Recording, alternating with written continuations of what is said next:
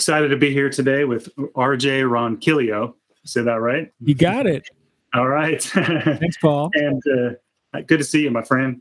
Good to see you. So uh, I, I, guess I'm going to start off with uh, the September issue of Guitar World magazine. I'm flipping through it, and I see you know the hottest guitarist in the world right now. Hottest new guitarists. I'm sorry, hottest new. it doesn't say that, does it? In the little, it, it's like in a little inset right above hottest. Oh yeah, you're right. Hottest, hottest new guitarist. So are yeah. you a new guitarist? I don't think so. Apparently, I'm new. and um, I'm flipping through, and I'm like, there he is, right there, Honor J. That's right. they even spelled my name wrong. Did they? they, they well, spelled you're, it phonetically. You're certainly, in, you're certainly in good company. And so yeah. to set to set up this conversation, I'm gonna uh, I'm gonna read what they what they wrote here. Okay. Uh, so most people will be familiar with the name R.J. Ronquillo from the self-described stringfluencer, no stringfluencers, no nonsense, no nonsense gear demonstrations, as well as his insightful mini lessons across a variety of styles. Uh, but he's also toured and performed with the likes of Stevie Wonder, Ricky Martin, Stone Sour, with album credit uh, uh album credits on releases by Santana, Tupac, and DMX uh, which is uh, perfectly understandable given his well rounded and tasteful approach to all things six strings. My camera just died.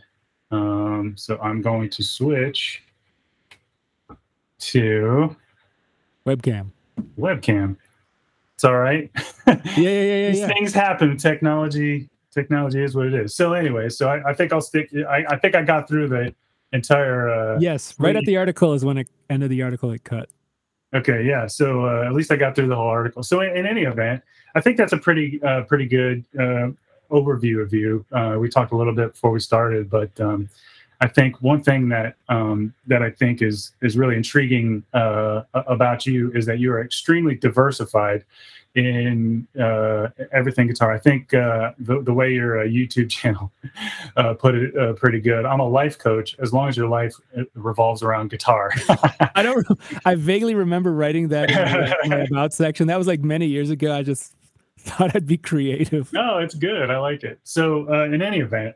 So maybe if you could if you could start off, maybe talk about you know how you got started playing guitar, uh, and kind of you know take us through. We we hit a bunch of high points in that uh, yeah. opening description, but just uh, talk talk a little bit about about yourself and uh, sure. up to up to get us up to speed on what's going on. Well, I'm a child of the '80s, and I say I'm a child of the '80s and a teen of the '90s because that's basically how it all went down. You know, I became a teenager like at right at 1990. So, uh, child of the '80s, I started playing guitar. Um, my very first uh, memory of playing guitar was probably around nine years old. So my my dad uh, is kind of a hobbyist musician, so he always had instruments around the house. We had pianos, drums, um, guitars. My dad played saxophone and sang, so it was a very musical household. He's not a professional musician, but uh, like many Filipino people, music was a big part of the culture. So I was kind of born into it automatically. But um, the guitar wasn't my first instrument. My parents uh, made. I, I, wouldn't say they forced us, but my sis, my older sister and I, uh, we took uh, piano lessons at an early age. I was six years old; she was eight years old, and uh, we did it for a couple years, and it was fine. And we got a from that we got a really basic understanding of theory and how to read music and um, you know how to read rhythms and all that stuff. So I think you know, even though I didn't stick with piano, I think it was a great basis basis for learning music in general. And I, I actually suggest every musician learn how to play piano, even if it's just like really rudimentary stuff. Mm-hmm. But uh, from there, I actually moved to drums. I think um, I can't remember if I got a drum set for like my birthday one year, but um, it's a loud instrument, and if you live, you know, with a family with a ho- in a house of uh, five people, it's not a good instrument to have. And I actually had it on, on the second floor, not in a room, kind of we had a like a loft area. So anytime I would play it, everyone in the house would hear it. So eventually we put it in, in the basement, but um, I kind of got the hint that no one was liking uh, what I was playing. Um, and then, you know, in the mid 80s, pop culture was, you know, becoming huge. You had radio, MTV, movies, and TV. It was just like, you know, I feel like pop culture in the 80s was uh, nothing like it was prior, you know, 70s or 60s. It was a different type of thing because we had all this new media. So, you know, yeah. between seeing what was on MTV, which was new, and what I was hearing on the radio and seeing movies, I just kind of had this inkling that I wanted to play guitar. And it wasn't until I saw Back to the Future that I saw, you know, Alex P. Keaton on the big screen playing cool guitar stuff. That's when I knew I wanted to learn how to play guitar as well as skateboard. So actually, Back to the Future got me into skateboarding and playing guitar. And at some point, I left skateboarding on the side of the road, and then I just stuck with guitar. So, um, yeah, mid '80s is when I uh, basically started playing, and I was hooked. Um, and a lot of it was the pop culture that was around in the 80s and you know the the people that were around me my older sister my friends were all we all loved music that was the coolest thing uh, at the time. So yeah, so um, so I checked out your uh, your YouTube channel. I think that's probably what you're what possibly most well known for. You have what maybe 100 almost 150,000 subscribers. Um, but um, you know, I looked at uh, you know a video you did 14 years ago, five bendy blues licks. Mm. You know, and even you know, even that is a good it's a good video. So you've got like a massive library of, lessons and videos. So um, it, it's going to be a little challenging to compartmentalize your your career track. Sure. Um, but I, so maybe maybe take us through you know picking up the guitar through some of the the high points. Um, obviously, you know you've toured with some pretty significant names. You're living in Nashville. So for an aspiring guitarist, you know maybe to talk about your your career track from when you started to get you know good enough or confident enough to feel like you can um, audition for things and, and whatnot and um, all the way up through you know starting your youtube channel. Sure. So you know growing up obviously i started playing guitar and i started forming bands with my friends all through up high school. Um, and actually you know i was mostly into rock and roll or whatever was on the radio nirvana but also van halen and and like um, the virtuosos like Steve Vai, Yngwie. Also, on top of that, uh, I you know I listened to a lot of blues music as well. Um, and then when I was 13, I, I, I had the idea that if I learned how to play jazz guitar, then I would automatically be a better guitar player. I think a lot of people have that uh, misconception that jazz auto makes jazz automatically makes you good, which isn't totally true, but it does help so when I was 13, I started learning jazz guitar, which I think was, you know, at that age was pretty. None of my friends were interested in that type of music, so mm-hmm. I was kind of the odd man out. So even at an early age, I just was surrounding myself with different types of music, which to this day it's the same thing. Like uh, one day I'll listen to like swing jazz, the other the next day I'll listen to like Yngwie Malmsteen or whatever. So I just love music and I love the different styles of guitar playing. And um, you know, through high school, I was in some, you know, just local bands, just playing talent shows and, and battle of the bands and stuff like that. And then uh, when I went to college, I actually went to the University of Miami in Florida, and I entered as a music engineering major, which was what I thought was like the guy in the studio behind the mixing board and making records. And I thought that was all cool but you know when i entered the program it was a little more hardcore than that and it was a lot more science and physics and uh, acoustic design and all this fancy stuff which was like way over my head and not what i was interested at all like i just wanted to make music and i finally got that finally sunk in towards the end of the first year and i'm like you know what i just want to be a musician so i, I changed my major to uh, studio music and jazz, which is the, the official title. It was basically the jazz guitar program. And uh, so I graduated uh, from University of Miami with a degree in uh, jazz guitar, basically. And then you know, what do you do with a degree in jazz guitar? It's like my choices were go back to school to get a master's and, and teach, mm. uh, or, you know, try to become a jazz guitar uh, artist or something, or, you know, play in cover bands and wedding bands. And, and that's kind of the track I took in a roundabout way. I did have a day job right out of college because you know I didn't know what to do necessarily, so I just picked up a, a whatever jobs I could take, and then eventually I I got into the the scene of uh, cover bands in in South Florida, which still to this day is to me one of the most thriving businesses for a musician. That m- maybe Nashville is you know equal, but it's a different type of thing. But um, I knew so many friends out right out of college that were buying houses after joining wedding bands. You know, they were buying houses at like 23, 24 uh, because they were making a good living just playing covers and, and wedding bands. So that's and still to this day, it's still a, a, a really vi- really good industry to be in. So I got in, I fell into that, and I eventually quit my day job and was playing, you know, tops four or five nights a week, just playing everywhere from like I don't know, Key Largo all the way up to like Palm Beach. That's kind of like the tri tri county circuit that we would do. So mm.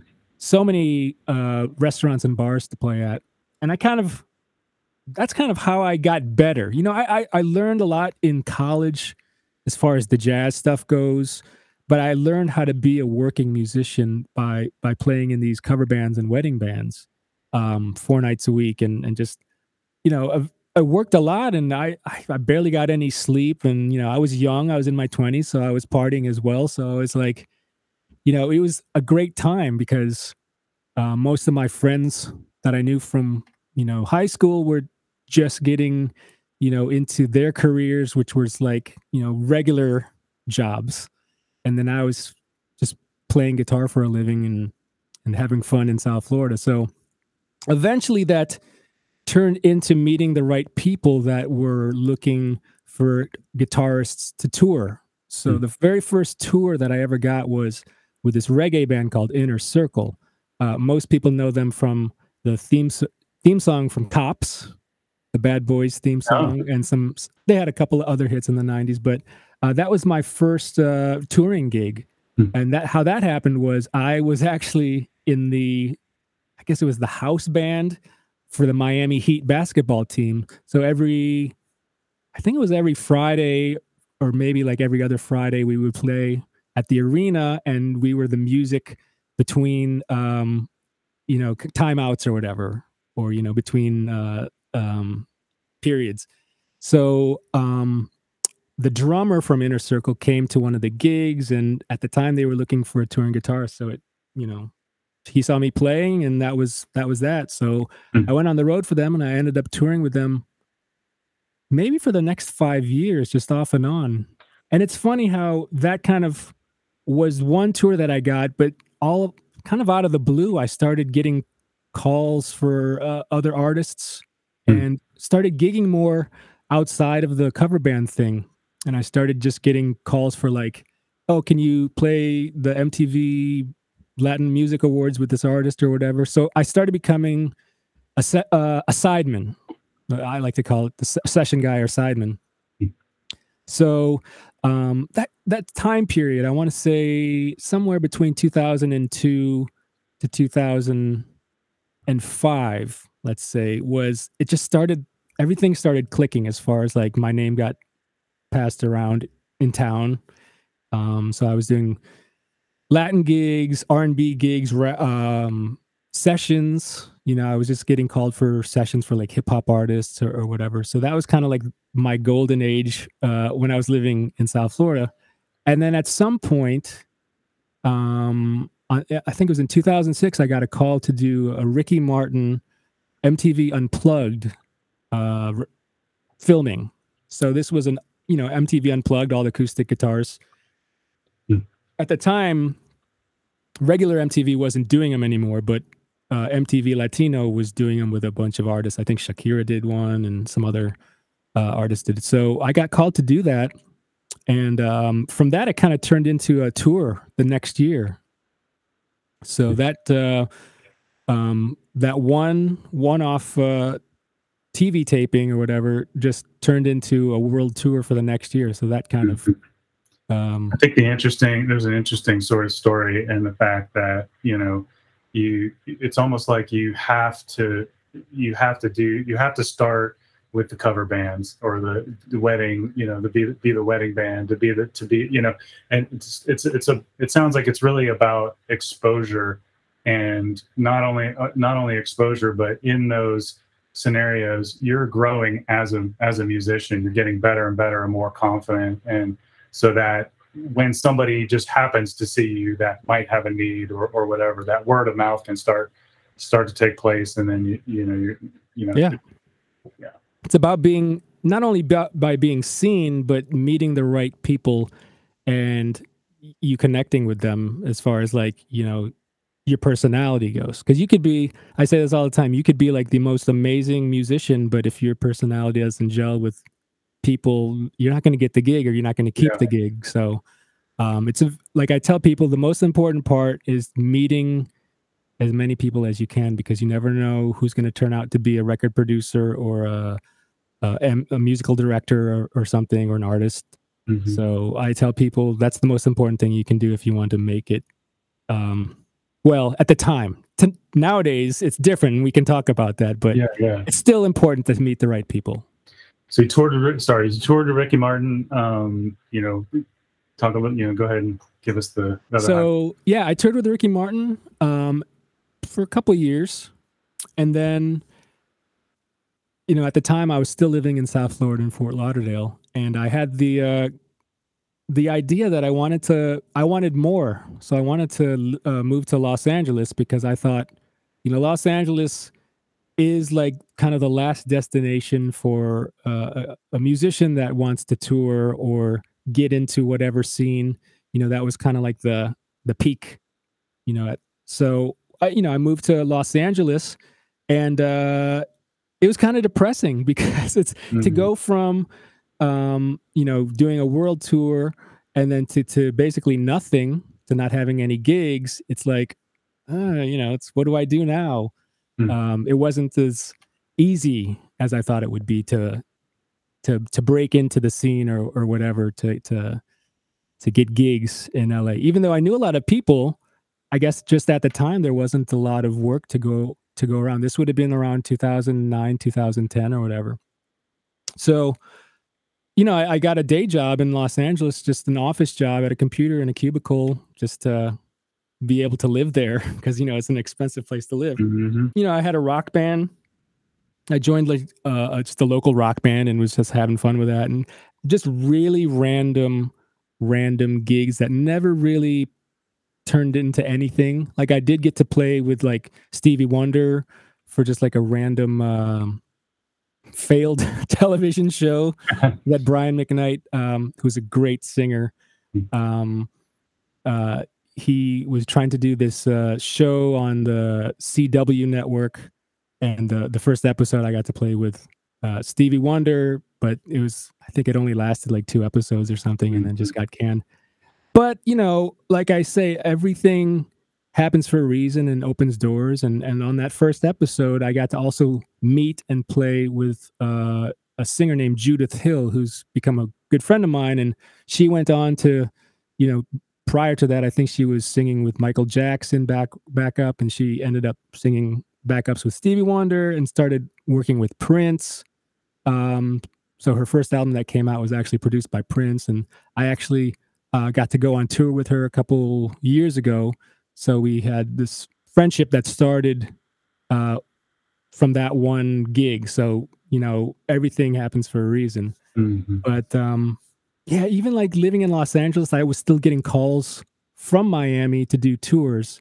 So I kind of left Miami to to to go to LA to leave what I was doing in in Florida, but it was still calling me back. Mm-hmm. It was nice because I was still getting work, kind of like remotely remote work or whatever. But um, it just wasn't what I wanted to do, and you know, I was there for maybe six years, and um, it was a it was pricey to live there and b i wasn't where i wanted to be at uh, as far as gigs, and I'm like, you know what, let's try something else. So at the time, uh, my wife and I were planning on moving back to the Midwest to Chicago. So we're both from Michigan, and we wanted to live in like a big Midwest city. And you know, Chicago is a great city, and we had a lot of friends and family there. So we ended up going to Chicago, but at the same time, I got a call from my friend here uh, in Nashville that they were looking for a guitar player for uh, a touring band.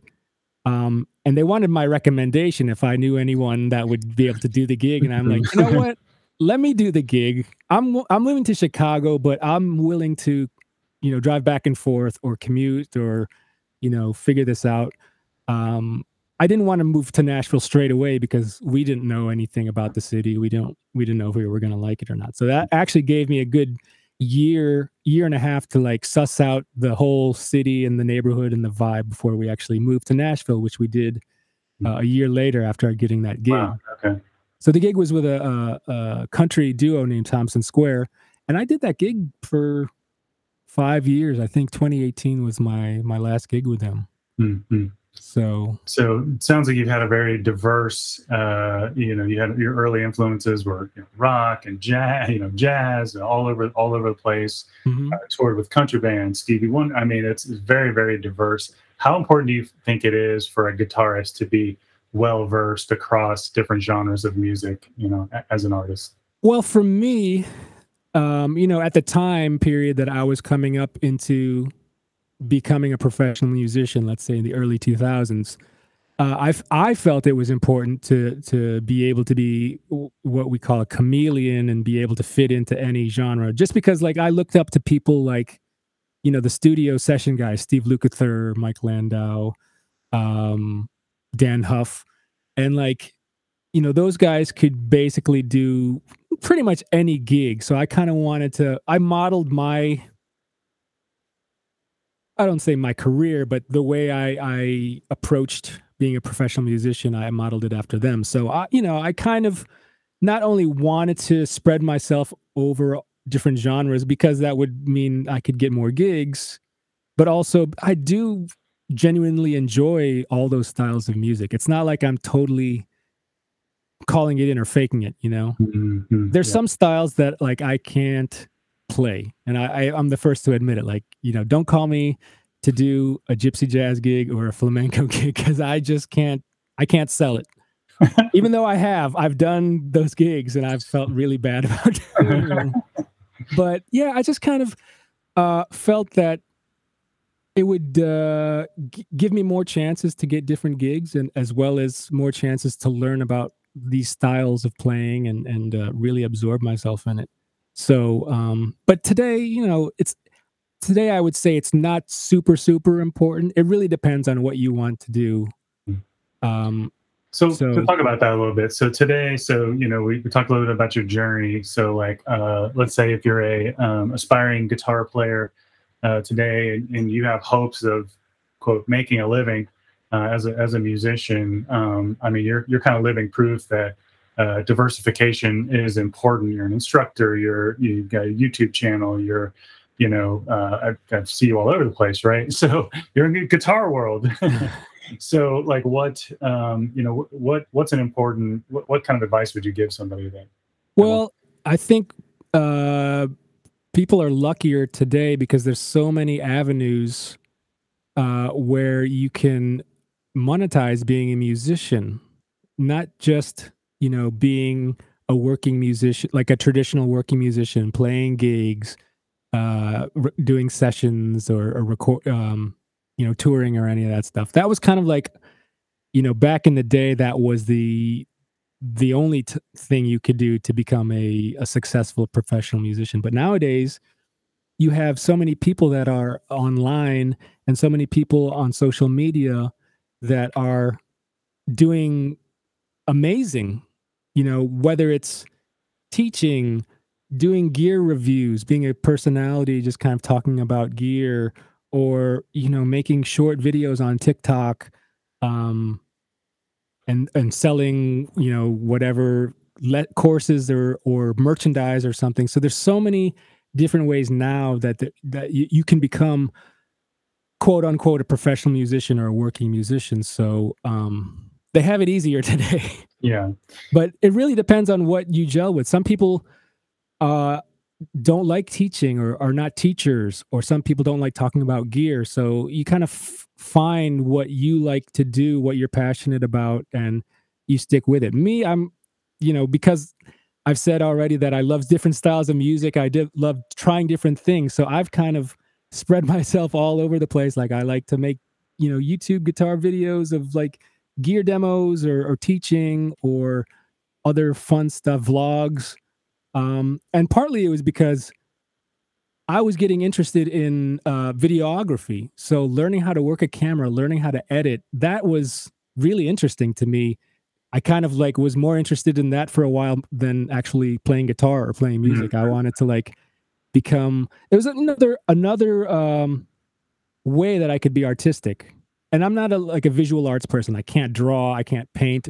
Uh, I'm not a very good photographer, but um, editing video and getting camera angles and lighting and all that stuff that's fun to me and it's something different than music so that's a that's a good good combination to have a good interest to have in the in, in your universe you know uh, yeah it definitely age, you know it definitely helps especially if you plan on being on social media is learning how cameras work and video and all that and editing and all that stuff. What are some of the projects that you're working on now? And how can we find out more more about you and, and just uh, connect with you and and uh, get involved with what you're doing? Um, i'm still you know cranking out youtube mm-hmm. gear demos. Um, it's funny because like i i've be- i've become more of a gear demo person which is fine but there was a time where i wanted to do like more touring vlogs or more um, lesson videos but my uh my schedule has gotten so you know hectic with with gear demo videos which i'm not complaining about. I love it. So it's it's it's hard for me to find time to to to do all the other stuff but i'm trying to and one of the things that i think a lot of people have been asking about is is if i'm ever going to put out a, an album or some sort of recorded thing so that's kind of what i'm working on now is uh, a, a guitar instrumental album awesome so that's Can't something. That. yeah, yeah. It's it's. I mean, it's probably something that I've always wanted to do. And even in high school, I released like a little cassette. Like I made, I recorded a on my four track like a little an album that was uh instrumental stuff, and I you know sold it to my friends or whatever. But that was really the last time I ever did anything like that. How would, you describe, how would you describe that style or that like what I'm doing now? Give us a teaser of that that album you're working on. I'm gonna keep twisting your arm until. Yeah, well, it's funny. It's changed. Before I started actually putting my foot foot to the pedal, I, I wanted to do like a blues record. I wanted to do something that mixed jazz and blues. But now I totally flipped it, and it's it's gonna be a very 80s sounding record. Not 80s hair metal necessarily, but like a lot of the vibe is going to be you know it'll put it'll transport you to 1986 let's say that that's perfect that's the year before i graduated high school so. there you go you'll you'll love it i can't wait for it yeah it should be fun yeah that's awesome. Well i'll make sure i put links to all everything uh, in, the, in the description and uh, i just want to thank you again for your time. This was fun. Yeah thank and, you. uh, and we'll talk to you soon. Yeah thanks paul. Thanks rj